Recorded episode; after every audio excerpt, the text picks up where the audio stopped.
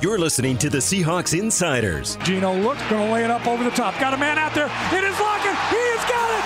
Touchdown, Seahawks. Getting you ready for Seahawks football every Sunday. First and 10 at the Seattle 40. Play fake Stafford. Going to stop. Going to look. Gets hit. Goes down. Back in midfield. Getting to him in the backfield is Darrell Taylor. Presented by Delta, the official airline of the Seahawks. Now, here's your host, Jen Mueller. Hello, Seahawks fans. What's going on? John Boyle with Seahawks.com here. Jen Mueller can't be with us today. She is in Kansas City with the Mariners, also known as Ichiro's favorite place in August. And if you don't get that one, Google it. It's a pretty funny video clip you'll find. Anyway, we are here today with a special edition of Seahawks Insiders and a very special guest joining us. If you are a fan of comedy, if you like to laugh, odds are this guy has made you laugh in the last few decades. We've got with us Jeff Schaffer. He is a director, a writer, a show creator. He worked on Seinfeld, Curb Your Enthusiasm, co creator with his wife Jackie of The League, creator of the current wonderful comedy Dave, which, if you haven't seen, you should be watching. Jeff, welcome to the show. Thanks for joining us. Thank you for having me. I'm so excited. I may jump off sides more than Michael Bennett. So. Hey, there we go. Yep. And if you're wondering why Jeff would be slumming it with us here, a man of his talents and accomplishments, that is because in addition to all of his Hollywood success, he's also a big Seahawks fan, and he is in town this week to be a guest on the Seahawks broadcast for the preseason game. So even though you were already excited to watch the preseason game against Dallas, now you got another reason because Jeff's going to be on the call dropping some knowledge during the game. Thank you for that. Thank you for that pressure-filled, pressure-filled intro. I am. I could not be more excited to be in the booth with Raible and Wyman. Um, I'm hoping that you know I haven't done it before, but I do love the Seahawks and I do love talking about them. Um, I think broadcast-wise, I'm just a fringe practice squad player from a small school, so my ceiling is my ceiling is you know. Um, maybe making the practice squad. That's hey, it. You know, Pete and John have a long history of finding good diamonds in the rough who make it off the practice squad and have long careers. So you never know. This could be your your second calling if you're you know ever get bored with all the fun current stuff you got going. Now, I wanted to ask you first, right off the bat. I, I believe if the internet is to be, be believed, and the internet's never wrong, you're from Ohio. Is that correct? So I was actually, long story. I was born in Ann Arbor. Mm. Spent my grew up in Tacoma. Okay, Oh, well, there we go. that's There's where- my answer. I was Yes. like, "How are you a Seahawks Yes, fan?" so That's I, what I wanted. To I know. spent. I grew up in Tacoma before uh, my family moved back to Ohio. So Okay. in '76, I was living in Tacoma. I'm six years old. Football formative years. The Seahawks exist, and football exists for me. And I just imprinted with the Seahawks, and I've been a fan ever since. And when my family moved back to Ohio, uh, I stuck with them. And this is pre-internet. You know, you had to watch the late game to see the score on a ticker on the bottom, and Uh-huh. and you know, being a fan of the Seahawks in northeastern Ohio in the '80s was like being a fan of some obscure Japanese punk band. People just think you're just doing this to be difficult. yeah, But I, s- I never wavered, and I always loved them. And when I moved to Los Angeles in the '90s, and I started working at Seinfeld, I was making some money. And the first big purchase I ever made for myself was Seahawks season tickets. awesome. Um, yeah, so I've been a season ticket holder since '95. Wow, that's great. And when you look back at your your fandom, what what jumps out? What are maybe some of your favorite teams, favorite players, memories, anything like that about being a Seahawks fan? I mean, I loved Kenny Easley. Yeah, Just loved him, and I loved all the trick plays that we used to do in the beginning. Um, Efren Herrera. Yeah, and then you know Jordan Craig and Large and all that stuff. Those you know my my very young my very young memories. Um, and when I got to actually start going to the games, that was the Kingdome, the you know largest roof in the world with the smallest amount of men's rooms in the world. I Yeah. think. Um, but you know I got to see. I was, I've seen so much live. I've seen Beast. I saw Beastquake live. You know, T.O. and the Sharpie. Um, Big Play Babs knocking down Romo. This is back at you know this is Yeah. CenturyLink, Lumen, you know that. But like um, the the NFC Championship game in uh, 2014 against Green Bay, like all of I have so many amazing, amazing memories in that stadium, um, and I'm just grateful that you know for the last ten years or so we are living in the golden age of the Seahawks. Yeah. And, and part of that golden age is Seahawks general manager John Schneider, who I know you've formed a friendship with over the years as, as a fan and being around the program. Just uh, what what's how'd that come about? You getting to know John and getting to hang out with him a little bit. So my wife and I created the show The League about Yeah. a bunch of people in a fantasy football league. But we'll get into that plenty. Don't and worry. we and we had um, one of our actors, Paul Scheer, uh, who was on the show, was came up to Seattle for I think he came with Will Ferrell and Riggle and Paul. They were there as Pete's guests, and and uh, Paul gets on the phone with me and goes, "Hey, John Schneider wants to talk to you," and John's like, "Hey, I'm funny. I'm funny." Like, put me on the show. I'm like, no, I know you're funny. I've seen you with the championship belt. I get it. Uh, and um, and so we started talking about, well, how would we do this? And then we had Marshawn on, and then um, we would, um, you know, John and Traci have Ben's Fund, and so we would auction off. We would give us an auction item, walk-ons onto the show, yes. and so we'd go to the event, and he kept saying, "I'm funny, I'm funny," and like, so we just needed to figure out the right thing. Um, so it came up. So finally, said said, "Okay, we're going to put you on the show. We're going to put you on the show." And he came, and he was great. We can talk about that. And but we've just sort of struck up a great friendship ever since. I think we've bonded over the fact that we both are working with. Um, bonded over the fact that Larry David was my Ron Wolf Yes. um, and you know things like that. We're, and we're both now partners uh, uh, with someone who maybe gets a little more of the attention, you know. But it's still a great partnership, and our our jobs are actually it's it's an we're it's very analogous. Um, so we just have a lot in common, and and we've gotten to know you know John and Traci are, are so great, and we go on vacations with them. And I will I will tell you, Seahawks fans, I've never been on a trip with John where he has not been working. Yeah, I believe it. And I will also say, you know, compete, always compete. Even on vacation, we were in Mexico and he's like, we're going to compete. We had something called the Water Olympics. Okay. So until you've lost to another grown man in an underwater handstand, you've never truly lost. Um, Can't say I've tried that. yet. no, he, but he will, he, it's the competition thing. It's not just Pete, it's John. They are always trying, always trying. Um, and, you know, I was going to come on this. Uh, I told John, I said, is there anything you don't want to talk about? You don't want me to talk about? And he said, have fun. Just don't mention that time that I got food poisoning in Mexico. So I promised him I would not mention the time he got food Of poisoning in Mexico. we won't talk about that and I. And I didn't mention it. And we didn't talk about it. So I'm true to my word. There we go. And uh, for obviously, not everyone here would know this, but Jeff and Jackie come on a lot of the road trips, so we see them. I mean, they they are true diehard fans at a lot of these games on the road and at home. Now, back to the broadcasts, as you said, you're going to be in the booth with Raible and Wyman. How are you getting ready? I know, you know, talking to um, Dave Pearson, our chief communications officer, he said you're taking this seriously. You're doing your homework. How are you getting ready for this? Uh, first things I was trying to do was just commit to memory all 90, all 90 numbers, Not know the easy. players. It's, I mean, it'd be a lot easier if it was if it was 53, Yeah. and there's that bottom churn, so it gets tricky. Um, I've I've statted up from last year. Uh, I feel really comfortable talking about that stuff, and just uh, really trying to. Steve and Dave do such a good job. Uh, the play-by-play is excellent. The colors excellent. So I'm just there to uh, have a little something fun to say about every player and and the team in general. And uh, hopefully it'll be a. I think comedy is a very collaborative thing, so I'm used to sort of fitting in where I fit in. Yes. But uh, it's been the most fun work I've ever done. It's the most fun studying I've ever done in my life. Just no, no, I can't. I can't do this. I can't. Do that. I've got to work. I've got to watch. I've got to watch football. A little more fun than I've got- studying for a high school final or something. Yeah, I've got to go to practice. Um, and I'm also um, well versed in this stuff. It's, all the shows I do are improvised. hmm So um, every scene in Curb Enthusiasm is basically like a scramble drill. Yeah. You're just reacting to what's happening. hmm So it'll be fun. That's, that'll prepare you for the booth well because we know that R- Raible's a wild man, so you got you never know where he's going to take you. I just want one holy catfish. Yeah, hopefully you win. Now, to let people know how prepared this man is, we were out on the sideline at practice yesterday, and Jeff asked me, "Hey, uh, what's going on with number forty, Koback? Why is he not practicing today?" Now.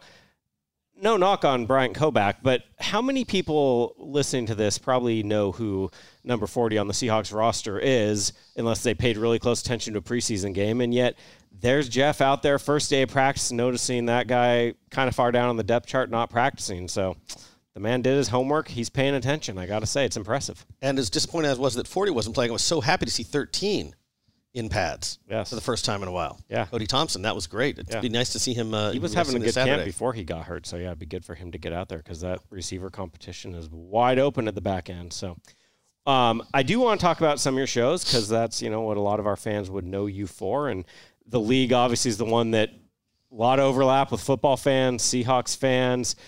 Now I've heard I, you you tell me I've heard a little bit that is based on a somewhat loosely true version of your fantasy football days with your friends or no?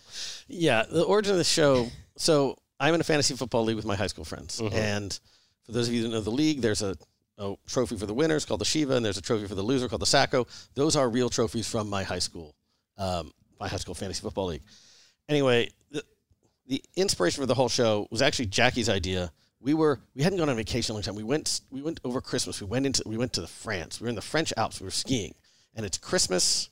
Uh, it's Christmas Eve, so it's a Sunday night at this uh, in France, which is Sunday during the day in LA. And I was in the championship of two fantasy football leagues. This is 2005. So Uh-huh.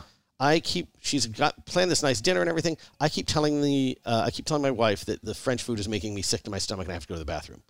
Um, but I didn't have to go to the bathroom. I had to You go out. in your roster? I had to go outside in a snowdrift. This is again before smartphones and just call, call at great expense to myself, call the United States to find out what was happening. I couldn't affect the outcome. Nothing was going to change by me standing in a snowdrift and doing this. The third time I was stood out there, I look up and she's standing in the door of the hotel going, of the restaurant saying, this is the saddest, most pathetic, funniest thing I've ever seen. This is a good idea for a TV show. And that's how it started. All right. So are you one of the characters in that show? I'm the worst parts of all of them. Oh, perfect. I love it. When did it become something where you had? I mean, I've been going back and watching some of the. I mean, you're getting big name players on there. You just mentioned Marshawn Lynch and John Schneider were guests on there. I mean, when did the show kind of get that momentum? That I'm guessing, you know, you were asking players, but maybe did get to the point guys were coming to you like, "Hey, we like your show. We want to be part of this." Well, when we started, no one knew what it was. Yeah, we're course. shooting before it's ever aired. So the first season we had Antonio Gates Mm-hmm. was nice enough to come on the show, and the premise was, you know, when Antonio Gates was just this monster tight end, what happens when Antonio Gates drops a forty burger uh, for your opponent you lose? What happens if you actually ran into him? Mm-hmm. Um, so we put the guys at this hotel, and Antonio Gates he runs into Antonio Gates in a hot tub. And unfortunately, because we had no money, we couldn't get them to actually.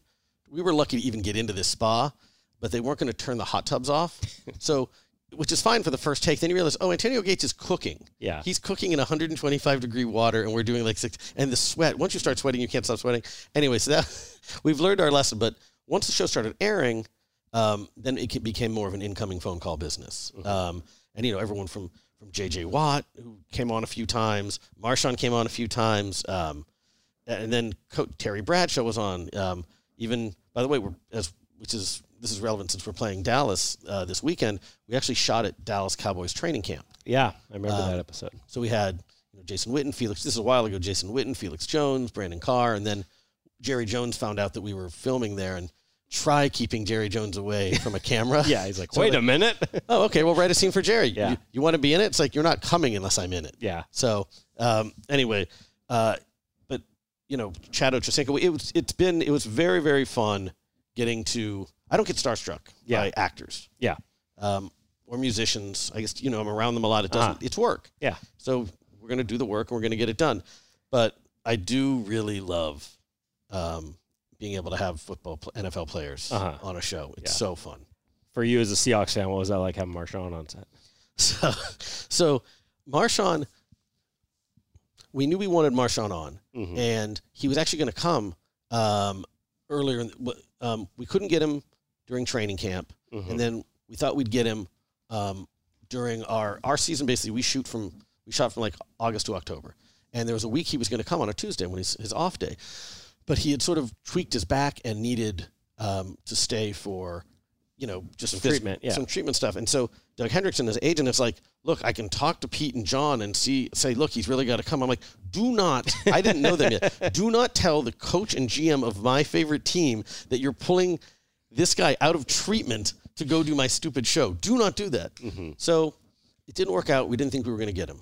We finished, we finished shooting on a, the season's done. And we finish on a Thursday. That Friday, Hendrickson says, hey, he can come. I can come next week on a, next Tuesday.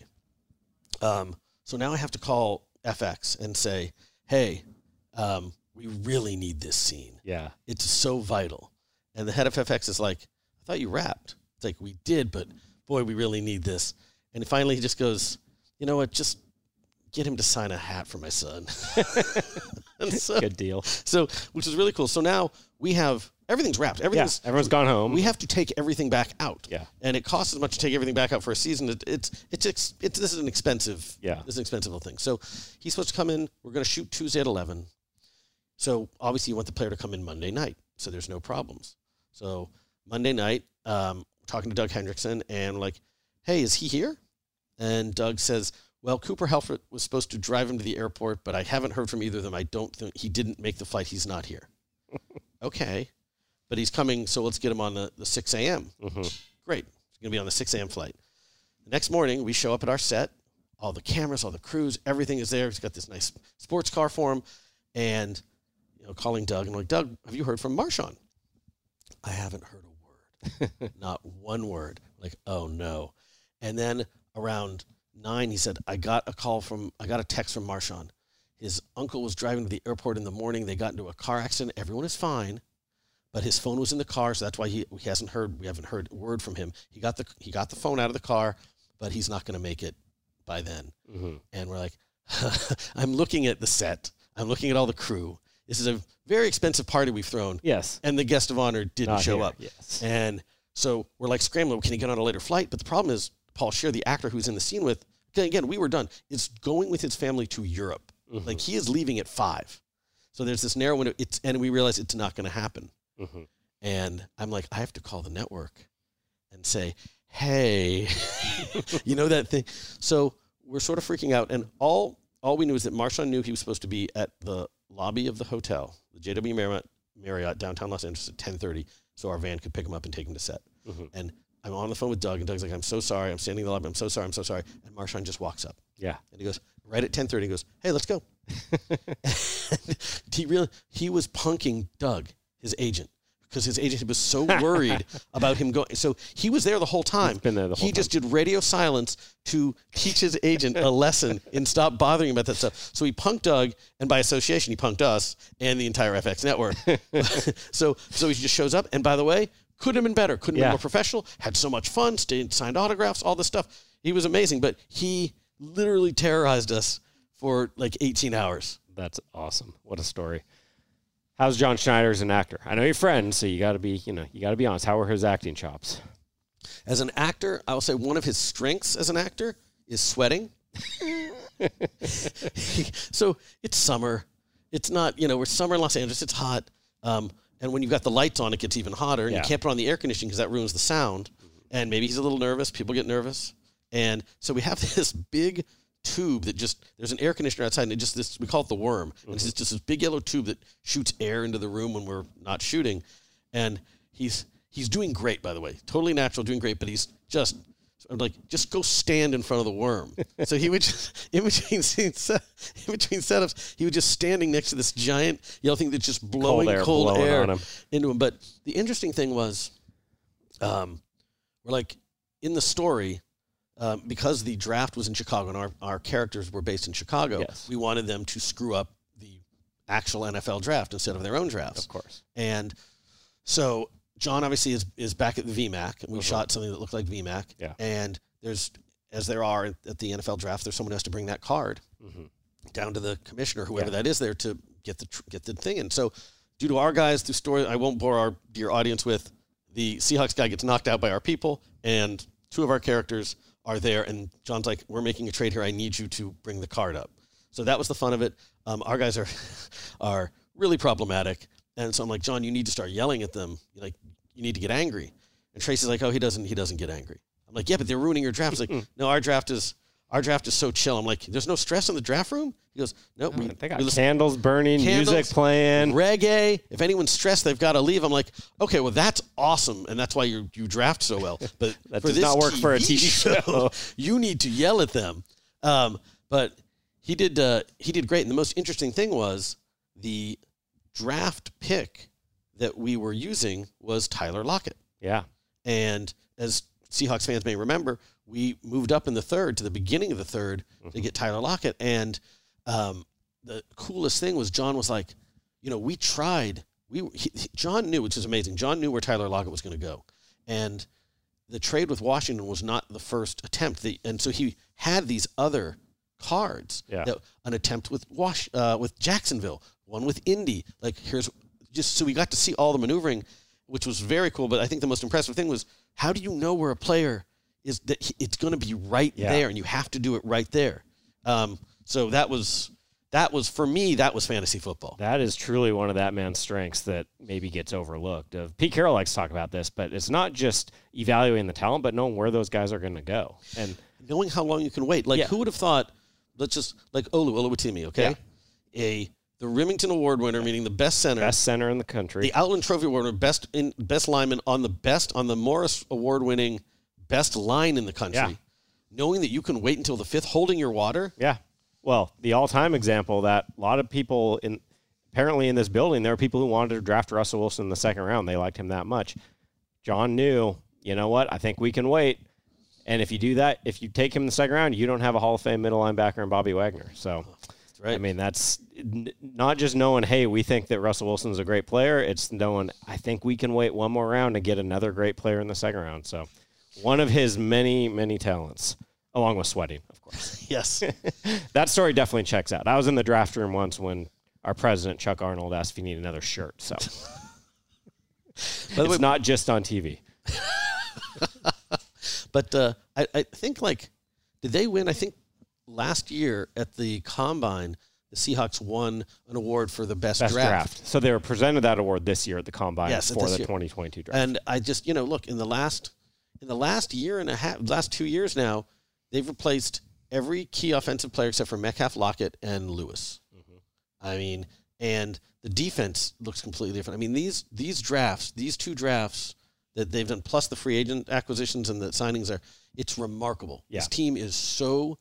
I- I'm I could not be more excited about the, how, the direction this team is going. It is going straight up, looking looking forward. It's just amazing. All right. So on, on, honest moment for you here. How'd you feel about it last year around this time? Because I know there was a lot of fans who were very upset and thought it was going to go in the tank, but I, I have a hunch you maybe had a little more faith than uh, some folks.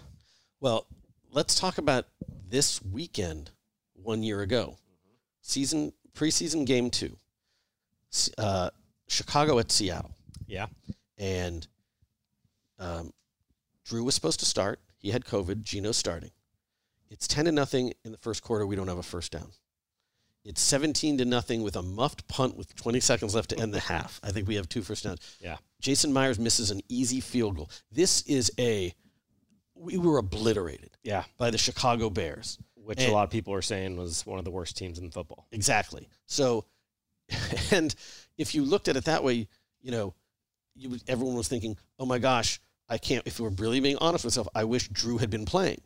And then Drew comes in the next game, and whether he was, you know, not ready because he'd been sick, didn't have a, didn't cover himself in glory either. So if you looked at these preseason games, Yeah. you would think this is not going to be great. But look what happened. The Bears turned out to be much more bad news than Monsters of the Midway. Geno was the best quarterback in the NFC.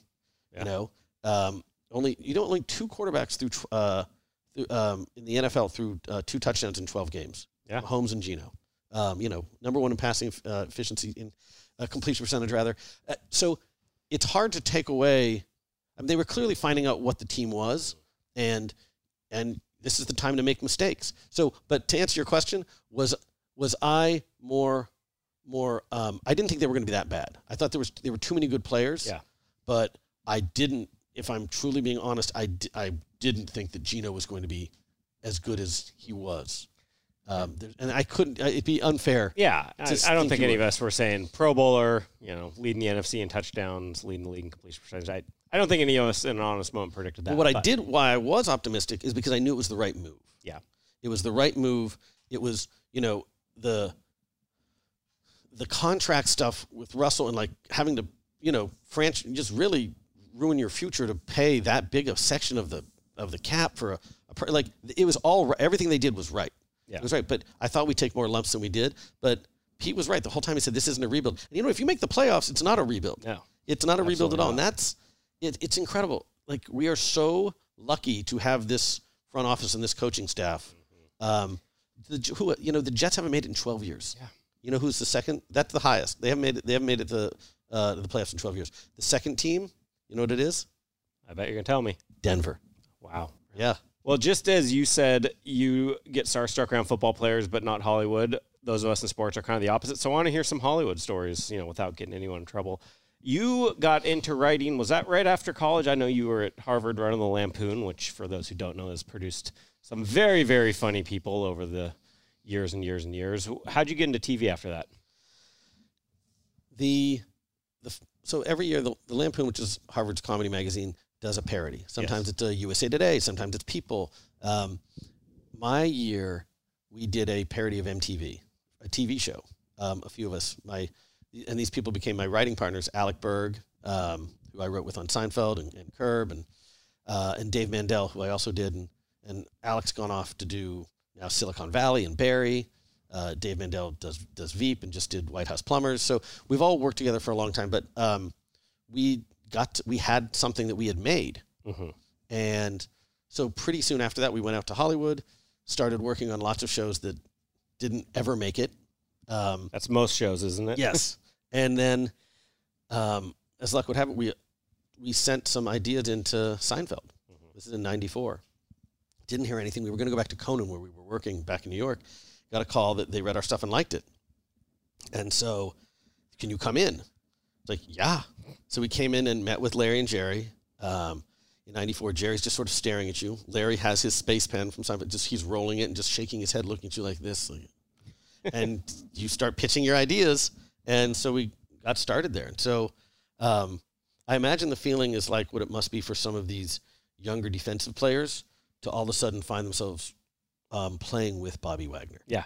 It's like, oh boy. I watched this. I watched Seinfeld in college, and now I'm sitting with Jerry and Larry, Wow. and your brain is saying, "Get out of here, go run, Don't screw this up. Get out." You shouldn't even be here."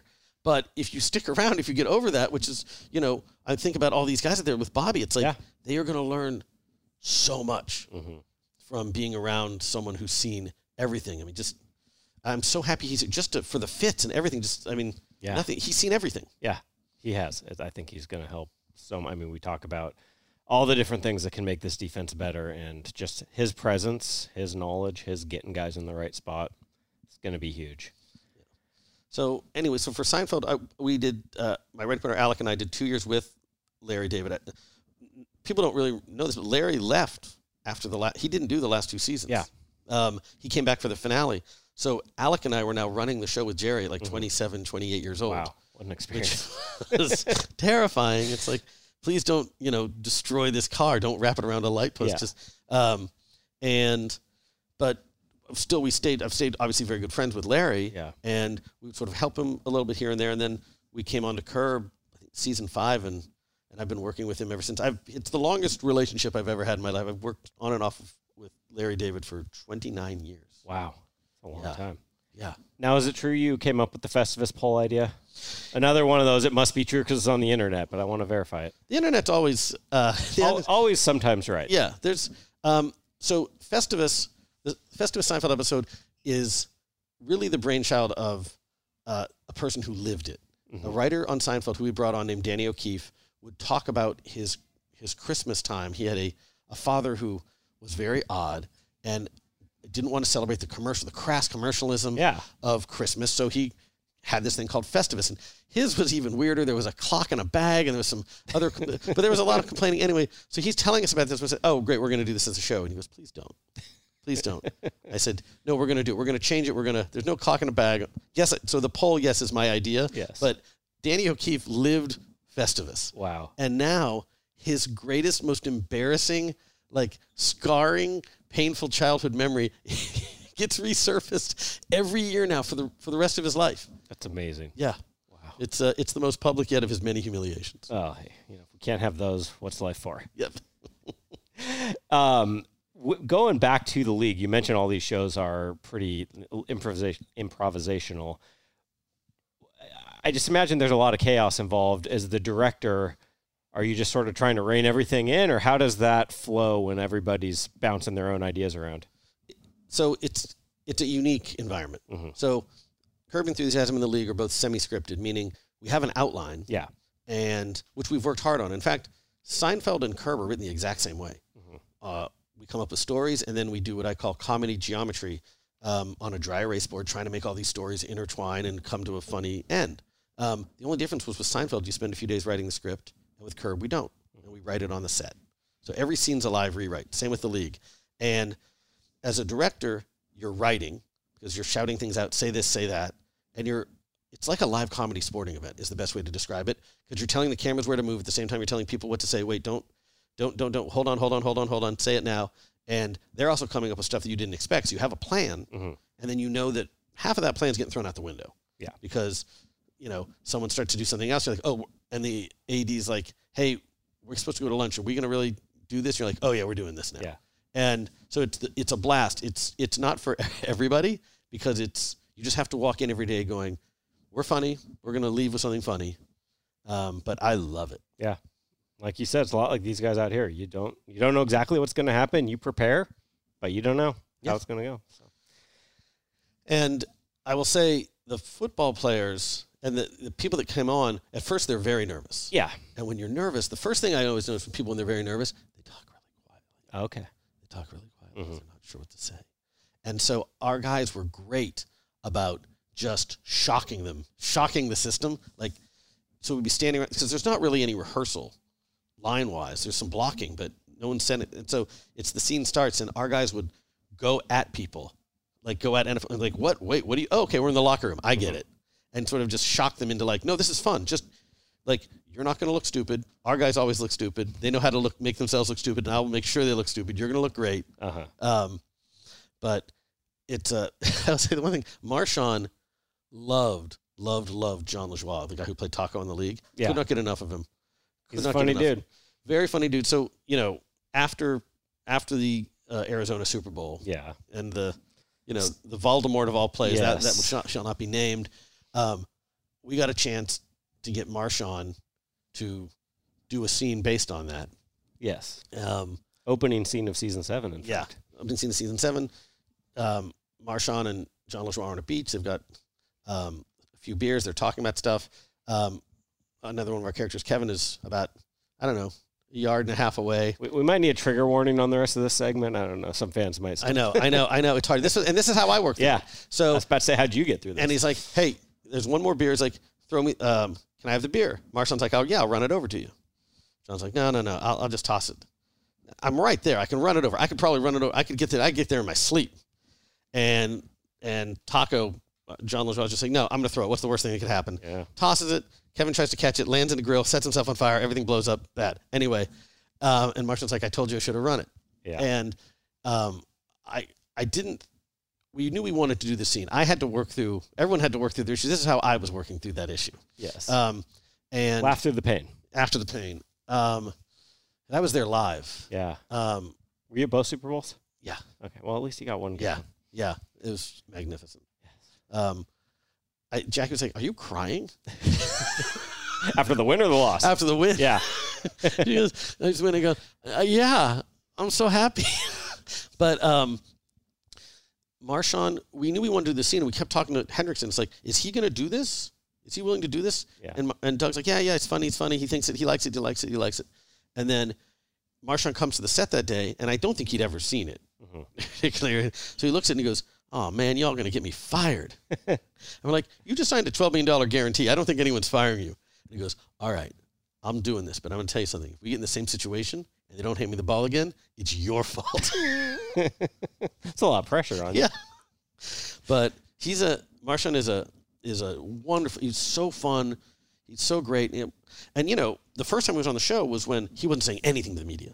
Talking to the media, he Yeah, was yeah. just this this cipher. And we're like, you're so talkative and you're so funny, you're so jovial, but you never talk to the media. And he just said, I don't have anything to say to him. Mhm. And that was it. Yeah. He was his own man. Yep, he is.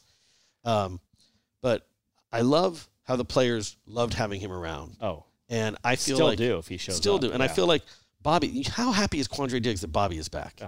I That mean, man can- spent his entire offseason just lobbying Pete Yeah. Carroll publicly on Twitter and going to his office. So yeah, they're they're thrilled. Yeah. What a, this is, you know, I know it's the third youngest team uh, in the NFL right now, which is incredible. Yeah. But It'd probably also, be the youngest if not for Nick Bellore. Sorry, Nick. Uh. I loved his uh, his like uh, My Chemical Romance haircut in his uh, in his team photo. That man's funny. You should Yeah. hire him when He is he is a He really funny dude. He is a really funny dude. I'd have him anytime.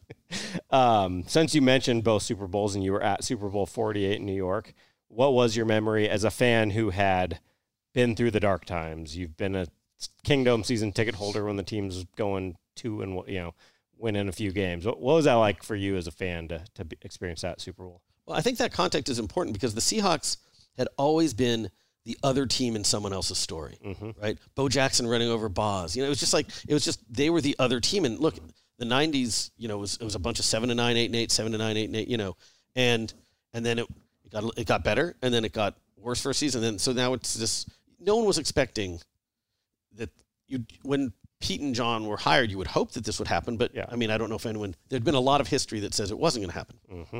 But um, the end of 2012, that Atlanta loss, which was so close to being a win, was so close. To, was I know I remember Russell said he felt great, and it just you're like this team is on the way. And then mm-hmm. 13 almost felt inevitable, but of course then you're playing Peyton Manning and the most vaunted offense. And I remember talking to people because everyone, you know, everyone offense always steals the show. And they're like, oh well, how how Seattle ever going to do this? Yeah. It's Peyton Manning. It's the best offense in the world. Highest scoring of all time. Yeah. And I said, well, Peyton can't really throw it to the outside, and they're going to get killed when he throws it to the inside. Mm-hmm. So I'm actually pretty. I was confident. Yeah. I was very confident, but it went way better than I. I Yeah. never. I mean, you know that safety, and then and even the Percy Harvin. I mean, Yeah. even when it, before that, at the end of the first half, I remember sitting with Jackie going, "Okay, I think we got this." But again, that offense, Peyton Manning, Yeah, Peyton you Manning, just Peyton yeah, you kept waiting for yeah. that And then Percy took it back, and it was just like, "Oh, this is this Yeah. is so." that was when the celebration really Yeah. started. yeah, so many, so I mean, so I just remember lots of like lots of people like wanting to leave and being bored, and there's like Jackie and I and like Kenny Mayne was like a few rows up, just Yeah. like standing and cheering, and just it was it was so it was so incredible. Um, and look, that defense was it first in DVOA 13, 14, 15, something like it was just an incredible run. Yeah, they're they're up there for three years. There, they led the league in scoring defense for four straight years. Only team in the Super Bowl era to do that. So just remarkable. But I will say, I remember being on Rich Eisen's podcast, Mm-hmm. um, 2012, before the season started, and you know, I think this was even before. It may have been right after Russell's. No, I think it was before Russell's game, that second game or whatever. And I was like, they're building a big sandwich here. It's, I mean, you can see the pieces. They're building the bread, all the stuff. The question is, what kind of sandwich is it? Is it a Matt Flynn sandwich, or is it a Russell Wilson sandwich, or is it somebody else? And I and I remember saying, I think I think it's going to be a Russell Wilson sandwich. I think it's going to be really good. And I will tell you, I am I'm feeling a sandwich getting built again. Like, is this 12? Is this 13? I don't know what this year is. Yeah. But it's going to be tasty. This is it's going to be really good. That it's the team's too young and there's too much talent and there's too much um, there's so much built-in redundancy and versatility. There's versatility. Like look at the defense. There's so much versatility, and that versatility means like redundancy, which is great because we all know all the players Yeah. who don't last through the season. yeah, And that secondary, you're covered. I don't, there's so many moving parts that can play so many different roles that I feel like we're covered. I feel like the running backs, I, you know, I was like running backs are like um, running backs are like underwear. Like you walk out the door and you have one pair of underwear. And you're like, I only need one pair of underwear until you don't. and then a and then you're like. I'm so glad I had a second pair of underwear. And I think, you know, Zach Charbonnet, not to reduce him to a second pair of underwear because he's amazing, but like it's great. And, you know, Kenny's coming, you know, Kenny will be back and he'll, you know, fill the, the Travis Homer sized hole in our hearts and it'll be great. But like, I, I just think there, the offensive line with, with Bradford is, you know, he may not play right now, but he's available to play. Yeah. And next year, you know, it's everywhere there, everywhere, everywhere you go, there's, there's really talented backups. Yeah. And there's a vibe about this team, just kind of a juice that it started last year. And if, for whatever reason, whether it's just the newness, the roster turnover, I think it energized Pete, John, the players, and you you felt it last year and you're feeling it around this building again that just if you're around here every day, there's just you can tell there's something special brewing with this group. I mean, everyone should have someone in their lives that loves them as much as Pete loves coaching young players. It's amazing. I, you know, I've I've heard from players who come from other places. I, I think Tariq Woolen made this point. You know, he he went to an offensive or not Tariq Woolen. Who was it? I can't remember now. Oh, you know, back in the day it was Trey Flowers. Went to an Oh. offensive school, Oklahoma State, where if you're a defensive back, you're kind of off in the defensive world. Head coach barely knows who you are. He comes here and he's got Pete Carroll, a legend at that point, one on one individually with him practicing. We see it out there. First day, Tariq Woolen was back the other day. He's walking off the field. Pete Carroll, the whole, you know, 100 plus yards walking off the field together, just chatting, hand placement, technique, and just he loves, you know, he's been doing this job for almost 50 years at some level, and he still, you can tell, gets so much joy out of it. And I think the other thing that's amazing, and it's a testament to this this this competitive family, this culture, is the players that come back. Yeah. I mean, Bennett and Avril Yeah. out there coaching. You know, Yeah. Sherm's coming back. It's just people want to come back. I remember we had um, we had Golden Tate on on the league, and this was he had already been he was back he was in Detroit Yeah. at this point, and, he's, and he just said, seeing seeing the other side, he realized he goes, boy, Seattle was just a fir- it was a first class organization all the way around. Yeah. Um, and I think you get that from a lot of players who go somewhere else Mhm. and then they realize what they had here was super special. Yeah. Even guys who didn't leave on the best of terms. Yeah. They come back and Yeah. they're, yeah, it's great to see. I think on that note, we're going to let you go. I'll uh, remind everyone to, you know, if you haven't ever binged the league, go jump on Hulu or wherever and watch it. Watch Dave. And most of all, listen to the broadcast and hear Jeff drop a whole lot of Seahawks knowledge this weekend. Don't hate me. It'll be great.